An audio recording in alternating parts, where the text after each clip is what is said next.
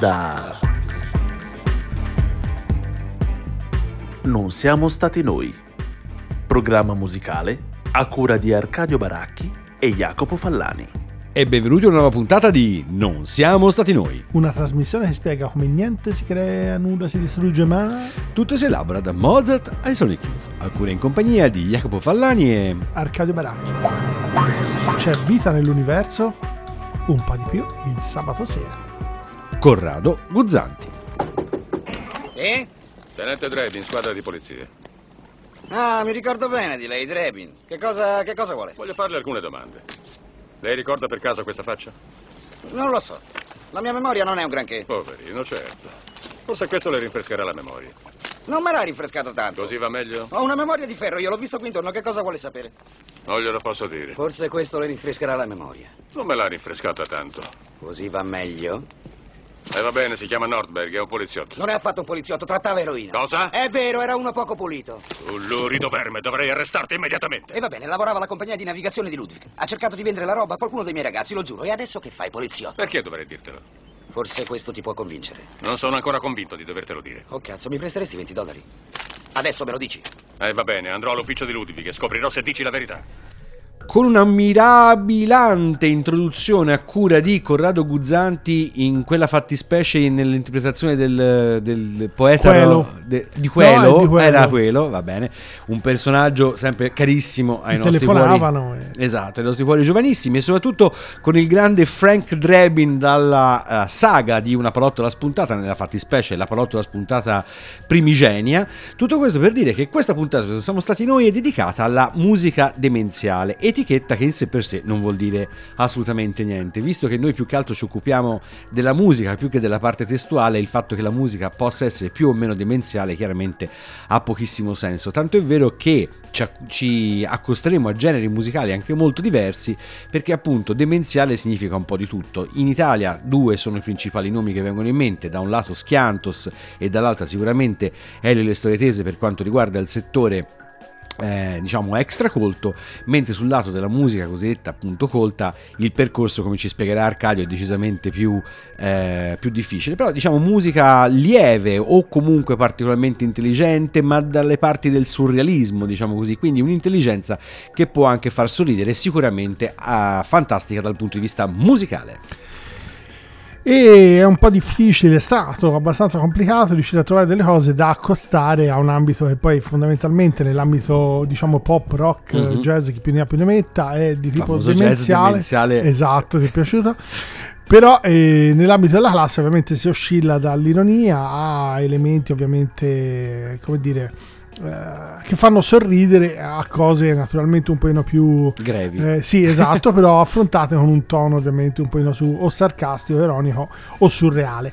Abbiamo scelto in questo caso un eh, piccolo estratto dall'italiana Algeri che è, stata, è andata in scena, sembra, insomma, si, si vocifera che l'abbia composta in 28 giorni, forse addirittura in 17, nel 1813, poi è andata in scena due anni dopo alla Scala e ebbe, se non mi sbaglio, 48 repliche di seguito e è stata moltissimo eseguita durante l'Ottocento, poi si è persa un pochino per qualche decennio, come accade in alcuni ambiti e per alcuni periodi, e poi ripresa agli anni 20 e ce l'ha. Insomma, ritroviamo ormai da decenni normalmente in teatro. Nel caso di Italia Algeri sembra si sia ispirato a un fatto di cronaca vera. Praticamente una nobildonna italiana milanese fu rapita nel Tirreno da un gruppo di algerini pirati che l'avrebbero in realtà poi portata a Algeri e, e di lì non sappiamo molte informazioni perché sembra che la donna abbia col suo fascino, con questi occhi profondamente scuri, gestita la situazione e si sia, sia riuscita a tornare in Italia. In realtà la trama è stata ovviamente Un po' ciancicata magari. e questo non è dato di sapere, anzi sembra di no, però poi lasciamo stare, è un'operazione 1805 per cui ognuno si faccia i suoi di disegni e di idee. Sembra la trama, ovviamente, quella rossiniana è un po' diversa. La parte che noi abbiamo ovviamente scelto a farvi sentire è Va sotto premio cervello. Praticamente è un momento in cui insomma c'è un, eh, un- una serie di imbrogli, di, di- di momenti. Ovviamente è un'opera buffa. Peraltro sembra che Stendhal l'abbia definita forse l'epigono principale del buffo, almeno per quanto riguarda la sua epoca. Vi facciamo sentire un... Forse io spero che non sia un estratto perché ne varrebbe la pena, però sono quasi sei minuti da un... eh, mi guardano male già dalla regia, vedo dei sorrisini sotto banco. Comunque è una versione fatta al Metropolitan ehm, di New York con Levine e l'orchestra Metropolitan e l'Italia in Algeria, passo sopra il mio cervello, nella testa ha un campanello eh, del 1986.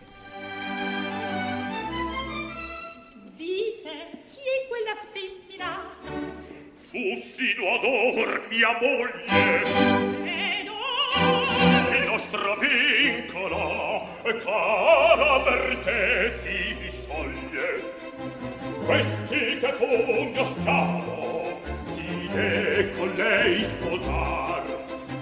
Questi che fu mio schiavo si de con lei sposar.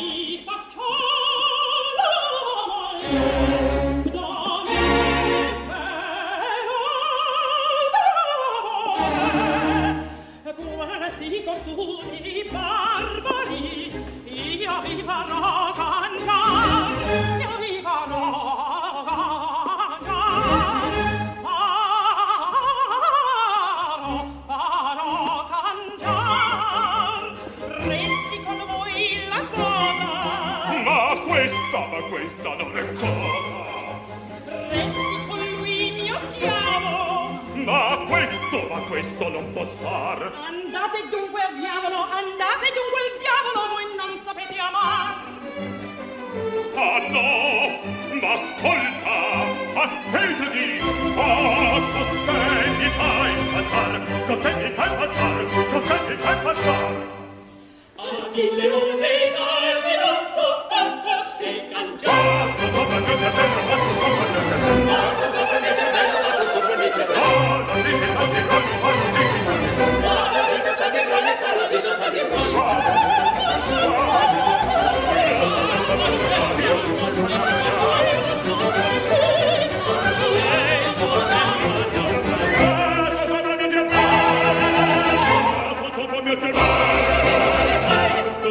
Passa sopra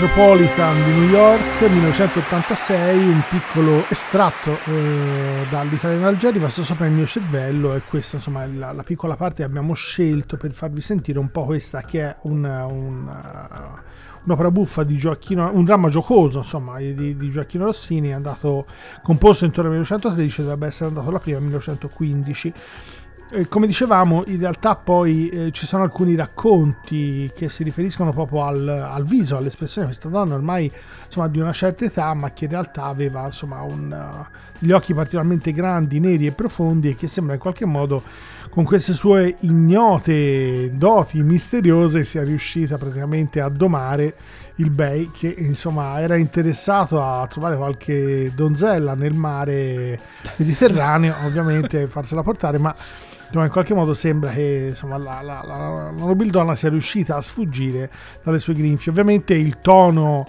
è abbondantemente più che ironico e leggero, ovviamente avete sentito eh, del, del, tono rossiniano che spesso, insomma, anche in momenti più o meno drammatici riesce ad essere in qualche modo addirittura sardonico in alcuni momenti. E lasciamo per un attimo questa, diciamo, un po' di pruderie, qualche scollacciamento, ma giustamente giusto, um, suggerito, suggestioni, suggestioni, come diceva il nostro vecchio amico, per restare comunque nell'ambito, diciamo, del demenziale di costume, chiamiamolo così, agganciato alla realtà, quella di Rossini, un po' più, diciamo, evanescente rispetto a quella invece di Eptadone degli Schiantos. Allora, con gli Schiantos siamo, come dicevamo prima, nell'ambito della tradizione più pura, anzi, si vocifera da più parti, ma eh, la cosa è, come dire, al centro centro di annosi dibattiti che proprio Frick Antoni cioè Roberto Antoni che di Schiantos era il paroliere, il frontman e il cantante, fosse stato l'inventore dell'etichetta rock demenziale, cosa che lui in un certo senso ha sempre rifiutato, pur giocando con questo ruolo di padre nobile. Però appunto gli Schiantos avevano di buono che nascendo da quel grogiolo appunto di idee, di suggestioni e anche di sballi che era la Bologna del movement del 77, eh, riuscivano proprio coerentemente con l'istanza del movimento a eh, trovare una chiave musicale appunto per raccontare parte di, della realtà che li circondava in maniera molto sardonica, graffiante, in alcuni casi decisamente dissacranti, come appunto il caso di Eptadone che ci andiamo ad ascoltare. Eptadone parte diciamo prendendo un po' in giro lo slang dei tossici fra virgolette dell'epoca che poi, che poi purtroppo diventeranno in tanti casi tossici veramente, però ai tempi diciamo più era più un atteggiamento forse che non veramente come dire figlio figlio dell'utilizzo di sostanze più o meno pesanti e gli Schiantos che da quel eh, milieu provenivano non si facevano grossi problemi a prendere in giro quelli che erano i loro eh, compagni appunto di movimento tutto questo appunto tipicamente Bologna 77 direi quindi ce l'andiamo ad ascoltare con questo Eptadone Schiantos ma che cazzo me ne frega genere ragazzi genere Ehi Sbarbo, smola la biga che slumiamo la tele. Sei fatto duro. Sei fatto come un copertone. Ci facciamo? Sbarbi, sono in paradura. Ok, ok, nessun, nessun problema ragazzi. Nessun, nessun problema. problema. Sbarbi, sono in paradura. Schiodiamoci, schiodiamoci. C'hai della merda. Ma che viaggio ti fai? C'hai una banana gigantesca. Oh, c'hai della merda no? Un cacchio. Che viaggio ti fai? Intrippato! Brutta storia, ragazzi, brutta storia. C'ho delle storie, ragazzi, c'ho delle storie pese. C'hai delle sbarbe a mano? No, c'ho delle storie. Fatti questo slego. 1, 2, 6, 9!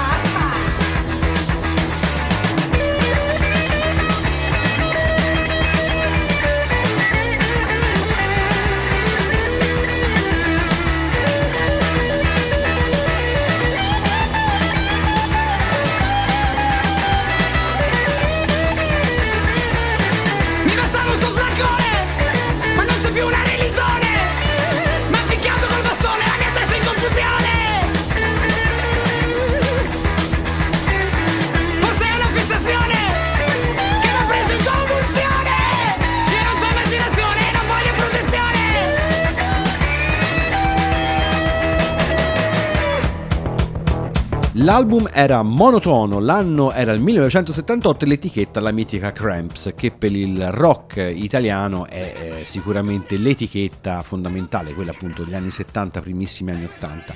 Come dicevamo, appunto, a capo degli Schianto si trovava Friccantoni, al secolo Roberto Antoni, conosciuto anche come Beppe Starnazza e Astro Vitelli, personaggio che è stato dipinto in più e più modi, noi lo ricordiamo sempre con grande affetto perché personaggio estremamente ironico, capace di prendersi praticamente mai sul serio e ogni tanto tra il serio e il faceto buttare lì anche qualcosa di decisamente interessante dal punto di vista più che della produzione lirica, diciamo, della produzione intellettuale. In realtà è uno che il problema dell'intellettuale, figura che lui ha sempre odiato, eh, e del ruolo appunto dell'intellettuale nella società moderna, qualche problema se l'è posto, diciamo, in maniera più articolata e perversa di quanto canonica- canonicamente non ci si potrebbe aspettare. Insieme appunto alla morte di, eh, di Friccantoni la uh, vicenda degli Schiantos si è definitivamente fermata. Oggi Dandy Bestia che della formazione del chitarrista porta avanti una specie di spettacolo com- commemorativo. Fa piacere, si fa un po' operazione diciamo nostalgia.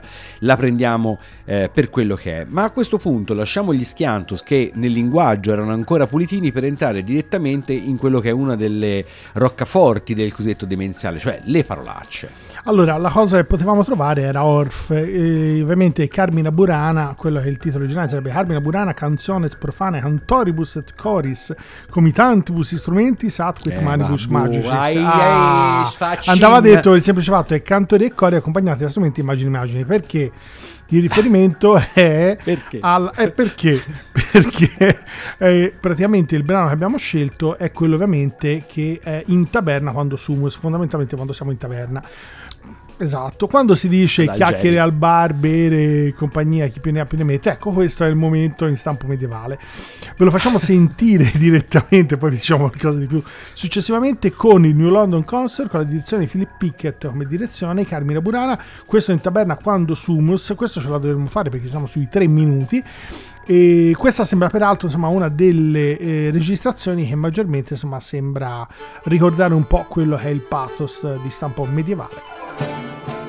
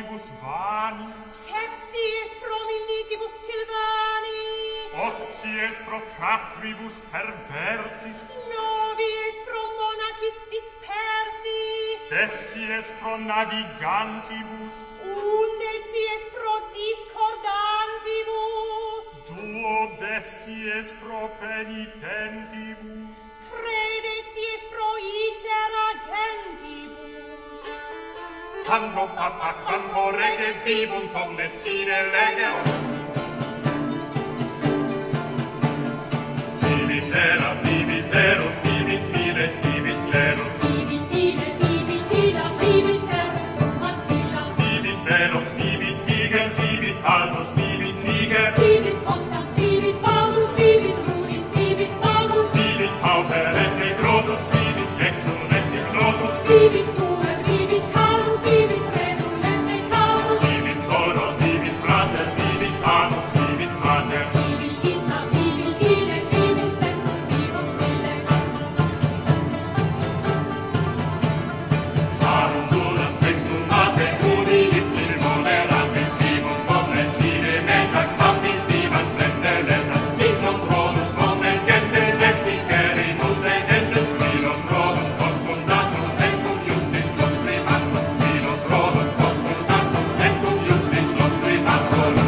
Carmina Burana, Orf in taberna quando Sumus, qui con eh, il New Con- London Concert, la direzione di Philip Pickett. Come dicevamo, il testo, vi, vi diciamo insomma qualche estratto, tipo l'ottavo per i monaci peccatori, il nono per i monaci perduti, il decimo per i marinai, l'undicesimo per i rissosi, il dodicesimo per i penitenti, il tredicesimo per i viaggiatori, dal Papa al Re tutti bevono senza misura.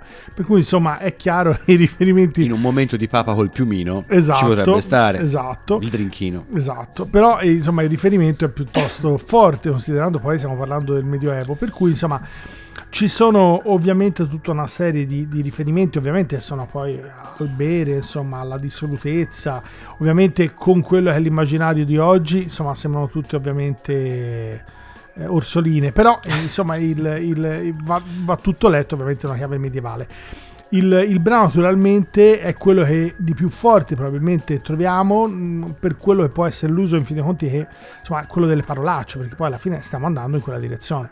Eh, diciamo siamo decisamente in quella direzione, tant'è vero che per trovare un pezzo che fosse un minimino, mh, diciamo, trasmittibile anche, noi continuiamo a pensare alla cosa in termini radiofonici, anche se il media è totalmente cambiato, nell'ambito del eh, repertorio degli squallor è abbastanza difficile, perché in una puntata come questa non potevamo non ricordare una, diciamo, delle colonne portanti, forse più che del demenziale, diciamo, di quell'area dove la cosiddetta musica demenziale fa un po', si sovrappone un po' al buon vecchio cabaret.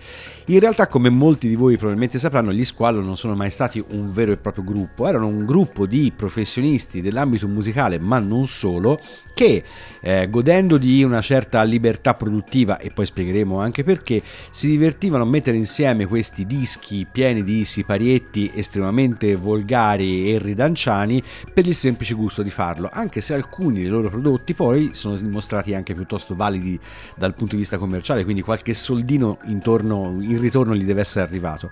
Gli Squallor sono è la classica cosa che da ragazzini ascoltavamo e ci sbellicavamo da risate perché lì parolacce veramente a profusione, nonostante che fosse un gruppo che, tranne per pochissime cose, fosse di fatto intrasmittibile per radio, che ai tempi era decisamente il media di riferimento. Godevano di una sorta di fama underground nel vero senso della parola, compravi, ti registravi, ti scambiavi con gli amici le loro cassette e poi appunto ti rovesciavi dalle risate con temi sempre abbastanza eh, diciamo puerili Mm, siamo un ma appena un po' più là della scureggia e decisamente in ambito eh, metafore sessuali, spesso neanche tanto metaforiche. Come dicevamo, la difficoltà di trovare un pezzo che fosse quasi trasmissibile si è fatta sentire. Abbiamo selezionato O Tiempo se ne va, tratto da Arrapao, che era il disco che nasceva sull'onda del progetto cinematografico appunto omonimo degli Squallor, perché a quanto sembra gli Squallor pure un film eh, hanno fatto. L'album è uscito nel 1983 per la prestigiosissima Ricordi, ma anche qui c'è sotto il trucco, quindi ci andiamo ad ascoltare questi Squallor in O Tiempo se ne va. Sta luna pare una scorza e limona E come blu stu cielo cartona O mare mi sciacqua e palla Mario Con un vasillo se scedo cardillo volesse cantare. Belle papà O tempo se ne va e tu non vuoi va. Ma quando chi sta amore solo tu resterà allora scoprirai la differenza che c'è sta fra un morso e un E almeno vuoi capire, che ognuna da campare, si combo cappuccino per sta coccola e papà. Si un pennacchio Vesuvio, si una cozza per diluvio, e si come te un culo che può fare. Ma il tempo se ne va mano non si sa si ammazza ma si arrizza si non ti carazizza non si sa. La vita in varietà e un cazzo è come un re. E io che guaglione tu ronca sto bastone sotto la luna. Puttana come te. Stanotte mi fate cinque mattina e a chi la do? Sta specie banana.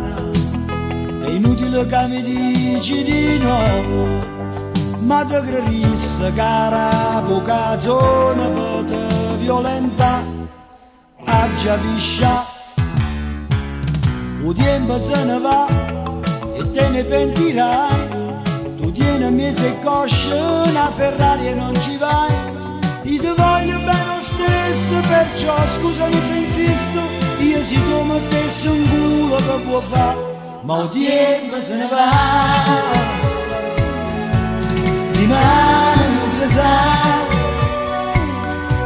si ammazza ma si arrizza, si ti carazizza non si sa. La vita è una rete e un cazzo è come un re. E io che sono guaglione tu ronca sto bastone sotto la luna. Puttana come te.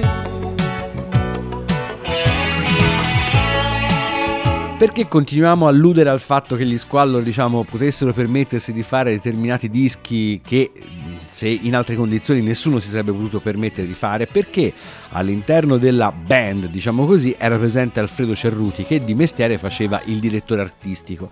Era stato diversi anni in CGD e gli Squallor incidevano in CGD quando Cerruti per le sue vicende professionali è passato in ricordi, cioè la casa discografica ed edizioni per eccellenza nell'ambito della, della musica italiana, gli Squallor appunto l'hanno seguito e hanno cominciato a pubblicare per ricordi.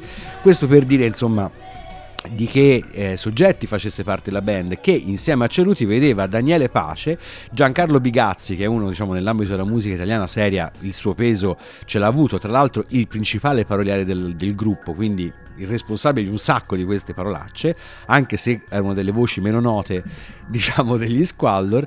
Eh, la voce di Cerruti la conoscete tutti, anche se non sapete che è la sua, fatto per dire, e soprattutto Toto Savio. Toto Savio è un grande autore di musica italiana, ha scritto fra le altre Cuore matto, Se bruciasse la città, eh, Maledetta primavera, insomma, uno che ha un curriculum importante dal punto di vista autorale.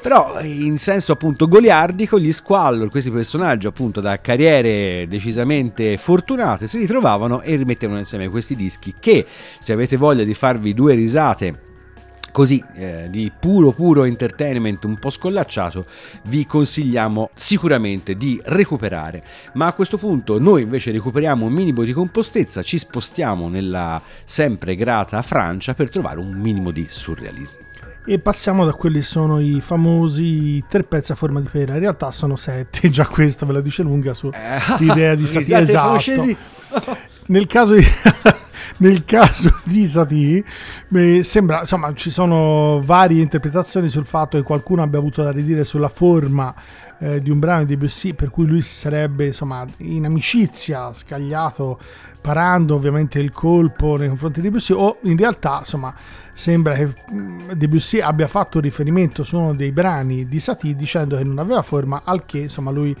aveva chiamato questi pezzi a forma di pera perché pera poi insomma è un nomignolo che in francese sta anche per stupido, sciocco, minchione anche potremmo dire. Per cui naturalmente insomma sono varie interpretazioni. Comunque siamo sicuri che c'è un rapporto con Debussy. Ora mh, con riferimenti alla biografia di Debussy su altri piani potremmo anche pensare che in realtà la seconda versione sia quella più papabile. La seconda che hai detto come direbbe quello. Nel caso abbiamo scelto il primo brano anche perché dovrebbe essere uno dei brani che in realtà è stato eh, non rimaneggiato da brani precedenti. Ve lo facciamo sentire peraltro con una, una registrazione dal vivo con il duo eh, Carmassi Fricelli, lo facciamo anche perché Fricelli è scomparso recentemente, era docente qui a Firenze al conservatorio e lo è stato per diversi anni.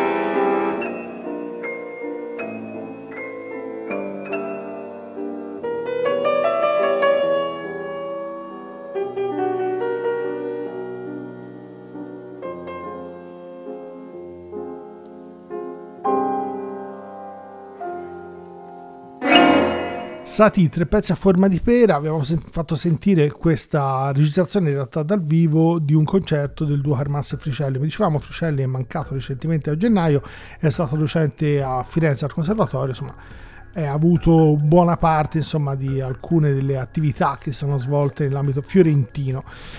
E come dicevamo, i pezzi a forma di pera sono eh, probabilmente un momento di svolta in quella che è l'attività di Satie. Poi, fondamentalmente, se uno va a vedere quella che è la produzione di Satie, è curioso perché Satie ha una certa età prende e torna addirittura a studiare con Vincent Didi in conservatorio per sette anni, si mette lì, non produce granché, ma si mette a fare degli studi accademici più approfonditi perché in qualche modo sente che naturalmente ha delle carenze. Però l'elemento fondamentale probabilmente è proprio il surrealismo e il suo grande collegamento col jazz e sono i due aspetti che probabilmente dal lato della classica hanno fatto sì che eh, i suoi brani, anche se poi assolutamente scarni, ma dotati probabilmente di una forte concezione abbiano avuto un'influenza enorme nell'ambito non solo classico. E restiamo vagamente in ambito surrealista, però cambiamo sponda dell'oceano, arriviamo negli Stati Uniti, andiamo ad Akron, nell'Ohio e troviamo i Divo, gruppo diciamo seminale, tutta una serie di influenze, da una parte musicali e fortemente riconducibili all'elettronica, dall'altra appunto testuali con una serie di possibilità nuove che si aprivano, tendenzialmente nuove, che si aprivano nell'ambito appunto del rock, anche quello più ascoltabile e più dedicato ai giovani, anche se appunto tantissimi personaggi, prima fra tutti Frank Zappa che avremo modo di ascoltare più avanti, in realtà avevano inserito ampi, ampie porzioni di eh, surrealità e demenzialità nella loro musica. Però i Divo in un certo senso imbroccano, come dire, sono nel posto giusto al momento giusto. Gli anni sono appunto quelli alla fine del 1978, anche se in realtà la band, i fratelli Mothersbaugh e i fratelli Casale, l'avevano formata uh, nel 73 nel, a cavallo fra il 77 e il 78 eh, i Divo erano talmente interessanti che gente del calibro di David Bowie, Brian Eno, Robert Fripp e chissà quant'altri erano interessati a produrre il loro primo album. In realtà la produzione di questo primo disco Q, We Are, Are We Not Men e We Are Divo venne vinta da Brian Eno, il quale se ne pentì per tutta la vita, continuando a ripensare a questa esperienza come una delle sue più, eh, diciamo, deludenti. Perché? Perché i divo forti della loro idea di musica, non musica, di devoluzione appunto musicale, ma accettavano invece la spinta sperimentale di Ino che invece aveva visto nel gruppo appunto di Akron la possibilità di eh, sbarcare nell'ambito del rock americano con le sue idee per certi versi decisamente rivoluzionarie. Invece i Divo volevano fare come dire molto con molto poco, quindi quasi l'antitesi dell'idea eh, tipicamente brianinesca di musica. Appunto eh, fondamentale nel concetto, nella poetica se si può chiamare così dei Divo proprio proprio il concetto di, di, di, de-evoluzione che in mano loro diventa appunto carne per una serie di calambur, giochi di parole e che più ne ha più ne metta. Per tagliare corto ci andiamo ad ascoltare quello che forse è uno dei loro brani manifesto, Mongoloid, un brano che oggi non potrebbe mai più intitolarsi in questo modo, Divo.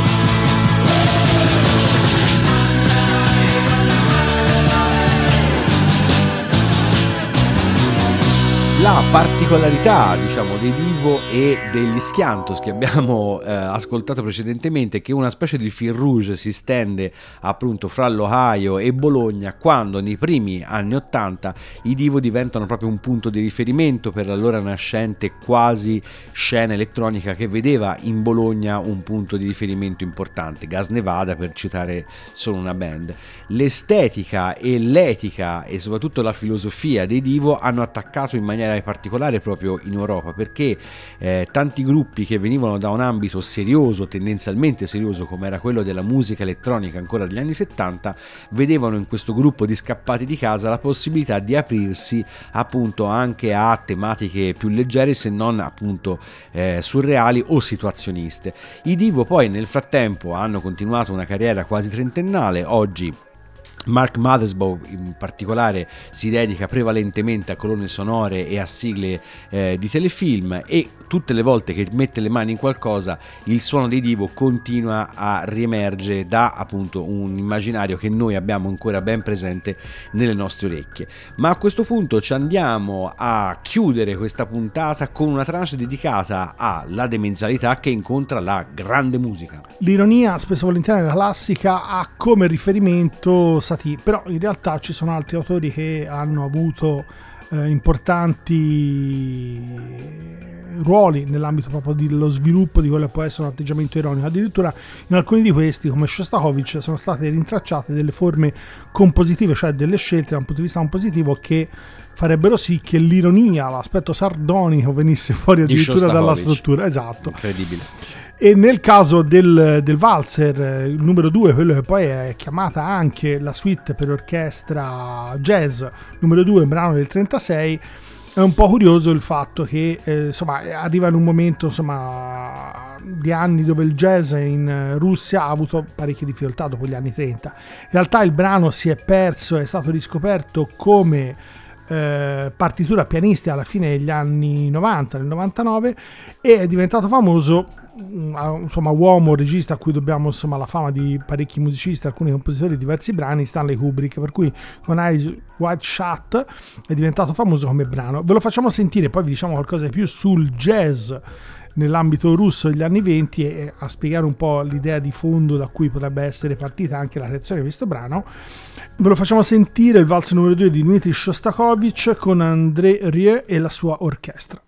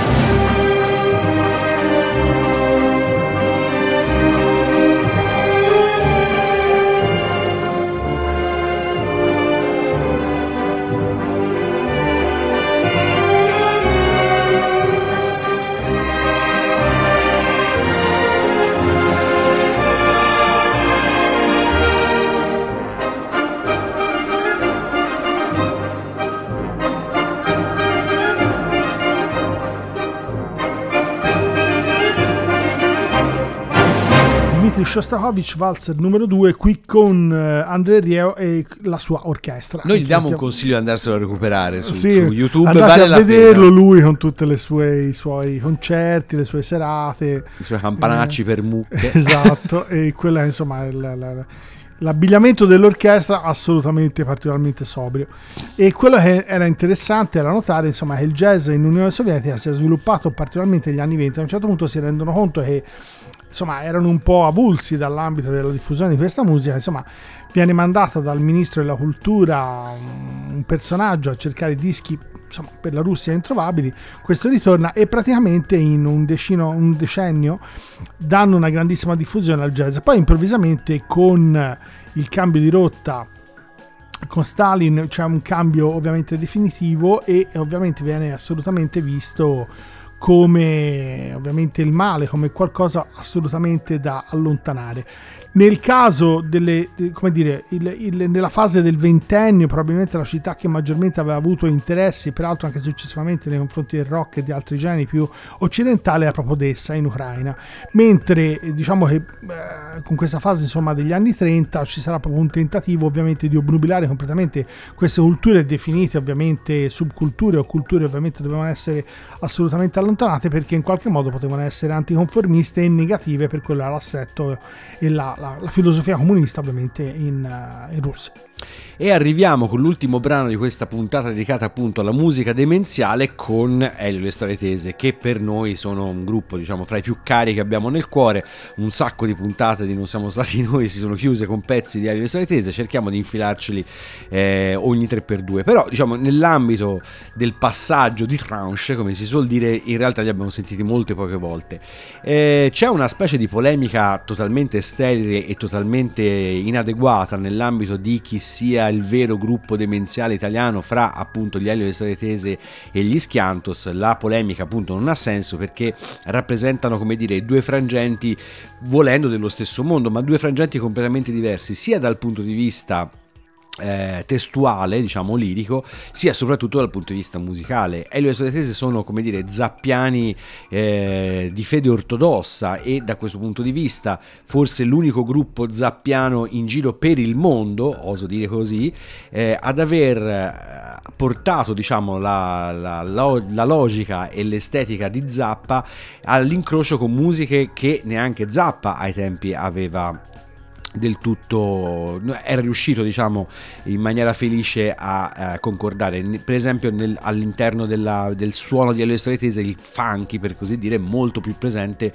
che non nella produzione zappiana. Questo anche perché la band dal punto di vista proprio della formazione musicale voi sapete quanto siano eh, diciamo virtuosi dal punto di vista strumentale ha una certa sua connotazione naturale a certi ritmi a certi andamenti. L'eclettismo musicale degli Elio e le storie tese è eh, estremo e nel suo estremismo siamo andati a prendere uno dei loro brani forse più incomprensibili dal punto di vista musicale in eh, quattordicesimi diviso quarantottesimi una cosa del genere pagano presente nell'album Cicciput, forse diciamo uno non, forse, non uno dei più noti, ma insomma ne riprenderemo più avanti l'argomento. Prendete il pallottoliere e cominciate a contare per questo e le storie tese. sono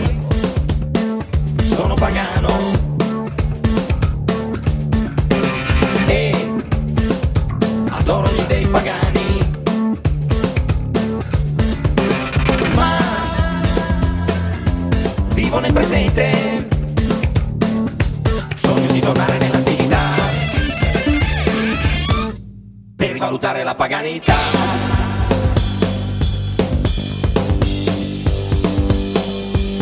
Minerva. Davide Minerva. Giove. Giovami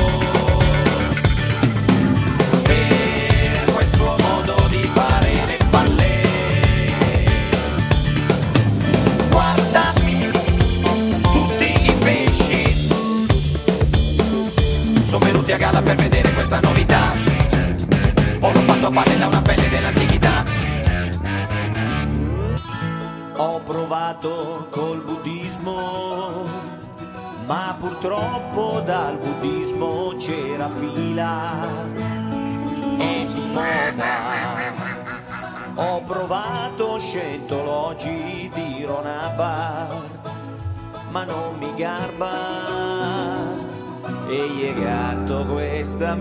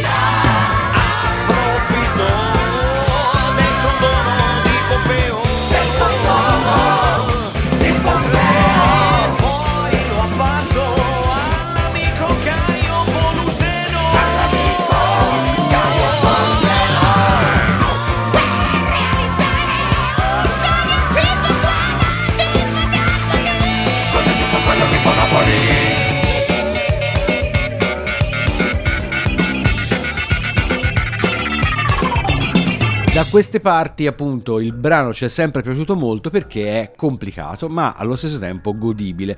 Pagano di Elio e Storie Tese, l'album, come dicevamo, era Cicciput del 2003 ed è il primo vero album che segue la morte di Paolo Panigada, vale a dire Feyez, ehm, evento che chiaramente ha cambiato gli equilibri musicali eh, della band, sicuramente non in meglio.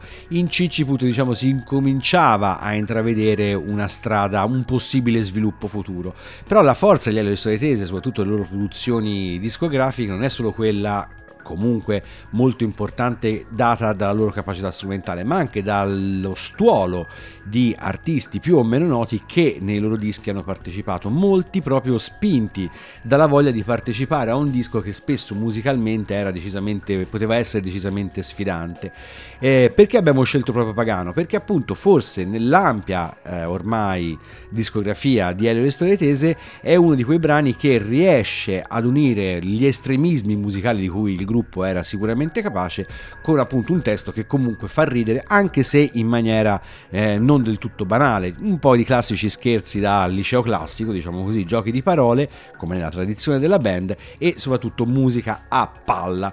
Ma a questo punto, visto che la puntata demenziale sta arrivando verso la sua conclusione, come al solito un contributo che ci sarà letto da Arcadio. Questa che segue è una definizione in stile falso manifesto di avanguardia artistica primi Novecento. Il demenziale, inteso anche nel senso di rock demenziale, è un cocktail di pseudofuturismo, dada, goliardia, improvvisazione, performance a logica, ironia davanti spettacolo, poesia surreale, soprattutto retina, incidenti a caso, sciocchezze e gazzarra, paradossi e colpi di genio. Anzitutto ricordiamoci di usare le parole prima che si congelino. Il demenziale non deve convincere nessuno, del resto non è un partito politico, non una corrente artistica da passare al vaglio di valutazioni estetico-poetiche ideologiche, da soppesare attentamente per riconoscere da soppesare attentamente per riconoscergli un merito. Il dimenziale non è neanche una specie di nuova moda da salotto e, per scelta, si tiene estraneo all'intellettualismo della raffinata arte kitsch. E appunto chiudiamo questa puntata con Frick Antoni che come abbiamo detto prima gioca un po' il ruolo del padre nobile, del finto padre nobile, rifiuta il ruolo di padre nobile del rock demenziale, però come diciamo appunto nel giocare stende questa specie di pseudo manifesto fra le tante cose che lui ha scritto nell'ambito appunto delle cosiddette etichette o della annosa domanda che cos'è il rock demenziale. Questa puntata si va a chiudere con un contributo del grande Frank Zappa. Esatto, Why Does It Hurt When I Pee? Lui e le sue telefonate a Varese. Esatto, in questo caso non si tratta di telefono, ma si tratta di altra roba. L'album di Grazia era il mitico triplo album Joe's Garage e, come dire, anche qui grande musica e soprattutto sordide battute.